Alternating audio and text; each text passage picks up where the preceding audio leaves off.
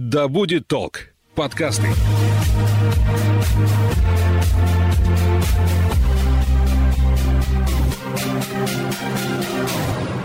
Продолжаем узнавать легкие и эффективные приемы запоминания. В эфире подкаст «ХЗ» или «Хватит забывать». Здравствуйте. Сегодня наши слушатели узнают о методе Цицерона и что можно запомнить с его помощью, а также об известных мнемонистах. Расскажет об этом тренер по развитию памяти Анастасия Селифонова. Настя, привет. Лейла, здравствуй. В прошлом подкасте мы пообещали, что э, расскажем нашим слушателям, что за метод Цицерона. Ты слышала, может быть, разные варианты. Метод Цицерона, метод Симонида, римская комната, дворец памяти, чертоги разума, метод локусов. Вот это все один и тот же метод. В чем он заключается? В том, что мы используем в качестве опорных точек какое-то пространство – которое не требует запоминания, мы его хорошо знаем, и к каждому объекту в этом пространстве мы можем привязать вот то, что нам нужно запомнить. Это может быть любое пространство? Это может быть любое пространство, главное, чтобы оно было хорошо знакомо. Это может быть и комната из детства вашего, комната у бабушки, например.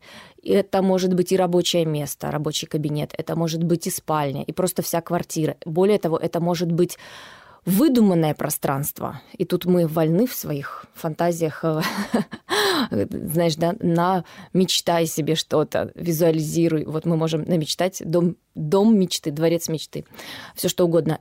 И мы можем использовать также не только закрытые пространства, но и открытые пространства мы можем использовать.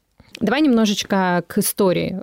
Почему эта методика называется так? Кто ее придумал? Как это вообще произошло? Автором методики считается древнегреческий поэт Симонит. Это примерно 5-6 век до нашей эры. Легенда такая, не очень веселая. Он был на каком-то званном вечере, званый ужин, званый обед, и его вызвали из комнаты, он вышел, и в этот момент обрушился потолок, и люди погибли. И чтобы захоронить тех, кто погиб, он помог опознать их. А, помог опознать по тому, кто где сидел. Он понял, что к месту мы можем привязать какую-то информацию и начал развивать далее этот метод. Есть другая легенда, что поэт Симонит так быстро писал стихи, что он их не успевал записывать и не успевал запоминать. И поэтому он начал каждую строфу набрасывать на какую-то точку в своей комнате.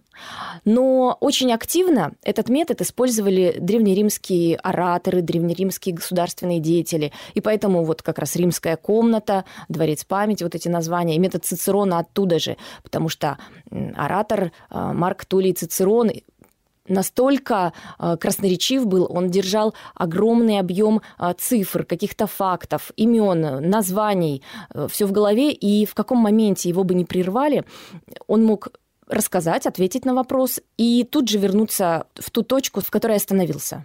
Такой у него был талант ораторский, и он активно пользовался методом Симонида, методом Цицерона, да, известного нам, э, что делал? Готовился к публичной речи так, брал текст, разбивал его на несколько частей и каждую часть отрабатывал репетировал в отдельной комнате своего большого дома. Что нужно, чтобы э, пользоваться этой методикой? А на что нужно обращать внимание? Объясним нашим слушателям. Первое, мы должны хорошо знать вот эту шпаргалку. То есть наша комната будет выступать шпаргалкой. Мы хорошо должны знать порядок предметов. Мы всегда начинаем от двери идем по часовой стрелке. То есть вы раз и навсегда должны выбрать для себя а, порядок предметов. Эти предметы должны быть вот недвижимыми, стоять на своих местах, не передвигаться постоянно.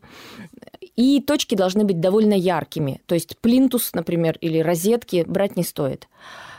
Плюс не стоит брать повторяющиеся предметы. Если есть, да, шкафы, шкафы, но все они разные, тогда берем. Если это стулья одинаковые, ну, может быть, один стул стоит взять, а все остальные уже не нужно, потому что это выскочит выскочит и не задержится в, памяти. Это первое. Чтобы работать с этим методом, мы должны ну, хотя бы разик пройтись по помещению-то по своему и эти точки наметить и по ним что-то попробовать запомнить. Ну вот мы сейчас с тобой здесь. Дверь – это первая точка. Дальше у нас пошли вот эта великолепная стена со звукоизоляционными панелями красивыми. Вот вся стена может быть второй точкой. Вот мы видим дальше третья точка – окно. Дальше у нас еще идет колонка, экран, пульт. И вот это все мы можем использовать как точки. И получается, к точке мы привязываем какой-то предмет, число то, что нам нужно запомнить. Если мы говорим про порядок какой-то, верно? Все правильно. Что нам нужно запомнить, то мы и привязываем. Не, не слово или число, а то, что нам нужно запомнить. Ну вот, например, я набросала список покупок, и мы сейчас попробуем с тобой. Вот давай, я буду тебе диктовать, а ты набрасывай. Ты метод знаешь, набрасывай, будешь рассказывать, куда что ты прикрепила и что, на что у тебя похоже. Мука 2 килограмма, молоко 1 литр, яйца 20 штук, хлеб 2 булки, мороженое 6 штук, консервированная кукуруза 3 банки, копченая колбаса 200 граммов. Так, первая у нас была мука 2 килограмма, молоко 1 литр, а, яйца 20 штук, что-то 2. Потом мороженое 6 Хлеба штук. 2. Хлеба 2. Кукуруза консервированная 3 банки, колбаса 200 граммов. Да, вот. Ты набросала. Вот сейчас расскажи, что у нас, куда ты что Дверь разместила. в- была в виде муки, ну она же прямоугольная. Плюс там на двери, если обратить внимание, у нас там есть замок и дверная ручка. Раз, два элемента, два килограмма. А один литр молока – это вот э, одна стойка. А яйца 20 штук я просто нарисовала в окне. Прекрасно. И вот с хлебом затроила, э, просто сзади тебя барабан. Я подумала, что он такой же фактурный, как э, хлеб, и вот не считала. А, Шесть мороженок, вон шесть ушей от наушников. Консервированная кукуруза, это вон бегают циферки.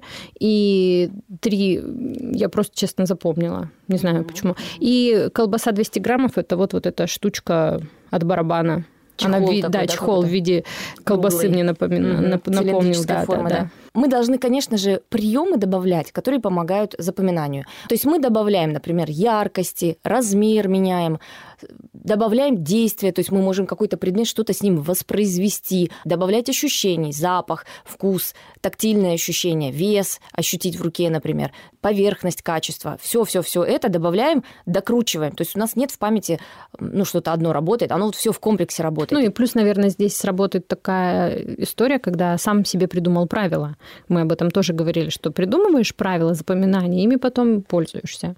Если мы говорим про порядок, то да, вот этот порядок должен быть раз и навсегда установлен. То есть ты не должен отвлекаться на то, чтобы э, вспоминать, а какая у меня точка следующая, или какую мне точку взять, или что я в этот раз взял. То есть вот этот порядок ты раз и навсегда установил. По поводу того, как часто можно использовать одно и то же помещение, ну, довольно часто. Надо просто пробовать. Кто-то говорит, что бесконечное количество раз, Мы сейчас привели пример непосредственно про а, запоминание списка слов, чисел. А если мы говорим про большие тексты? Если мы говорим про тексты, то да, мы берем, мы должны поработать с текстом. Мы текст читаем, мы его понимаем. Читать без оживления бессмысленно. Нужно читать и вот вникать в суть и представлять, да. Мы прочитали, мы разбили на какие-то основные части, разбили этот текст. Мы выделяем основные мысли, либо список слов основных. И вот эти вот уже набрасываем тезисы. Любое, все, что нам нужно закон, запомнить, делается точно так же, просто начинаем с, э, с азов. Если вы один раз попробуете запомнить простой список, типа яйца, фарш, э, масло оливковое, колбаса, вы постепенно начнете усложнять. Я привожу этот пример своим ученикам. Ну, трудно прийти и сразу пробежать 42 километра пол- марафон. Если ты вообще никогда не бегал, если ты задыхаешься, поднявшись на третий этаж, ну, начните один раз пробегать вокруг стадиона хотя бы, потом два и не сдохнуть, потом три и так далее, да? Ну, а потом потихоньку-потихоньку вы выходите на большие дистанции. Тут то же самое, ты не поймешь, пока ты не попробуешь. Но все-таки есть какие-то рекомендации, чтобы улучшить свою память, чтобы хорошо натренироваться и потом быстро и легко запоминать по этой методике? Э, Есть ли рекомендации, сколько нужно в день делать определенные упражнения? Ну, минимум 5 минут. Мгм. Нет, вот все люди, почему-то люди просят вот эти, сколько четко, сколько мне надо раз. Можно подумать, если им скажут, сколько раз э, нужно делать, они начнут это делать. Нет, вот просто начните, ну, с мелочевки, кому что. Надо понимать, что чем больше и чем чаще ты тренируешься, тем качественнее будет результат. Хорошо, скажи, пожалуйста, а у этой методики есть преимущество над другими или она просто другая? Она очень простая. Она очень простая. В мозге ведь нет а, такого, что мы все функции выключили, работаем только с одной функцией. Нет. В комплексе. И наоборот, чем больше приемов используется, тем лучше. Настя, в прошлый раз мы уже начинали говорить о том, что никогда не поздно прибегать к тренировке своего мозга, чтобы улучшить память. Все методики, о которых мы рассказывали, они актуальны как для школьников, так и для взрослых, правильно? Все верно, да. Давай примеры приведем известных мнемонистов. Угу. Ну Доминик Брайан, восьмикратный, восьмикратный чемпион мира по запоминанию, он как раз э, не закончил школу, потому что у него были большие проблемы с памятью, а у него и с написанием, с письмом, он был, страдал дисграфией.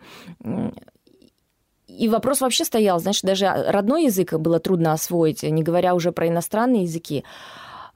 И вот после 30 лет он увидел по телевизору, как э, один из мнемонистов устанавливал рекорд мира по запоминанию, запоминал игральную карту, и это так зацепило Доминика Убрайна, он тут же взял колоду карт и увлекся, и давай запоминать, а какая карта, что для него символизирует, ну, например, семерка, это агент 007, или какие-то а, любимые игроки гольфа. Через некоторое время он уже добился довольно хороших успехов, довольно легко запоминал эту колоду карт. Он разные техники использует. Это микс такой. Бет Придмар, трехкратный чемпион мира по, по запоминанию. В 2009 году он установил рекорд, который позже был побит колоду из 52 карт. Он запомнил за 24 секунды с небольшим. Придмар, например, создает историю и использует свою школу, гимназию королевы Елизаветы, метод локусов, метод э, Цицерона, дворец памяти.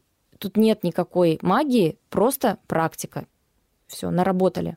Дело в том, что вначале может показаться, что это ну, требует времени.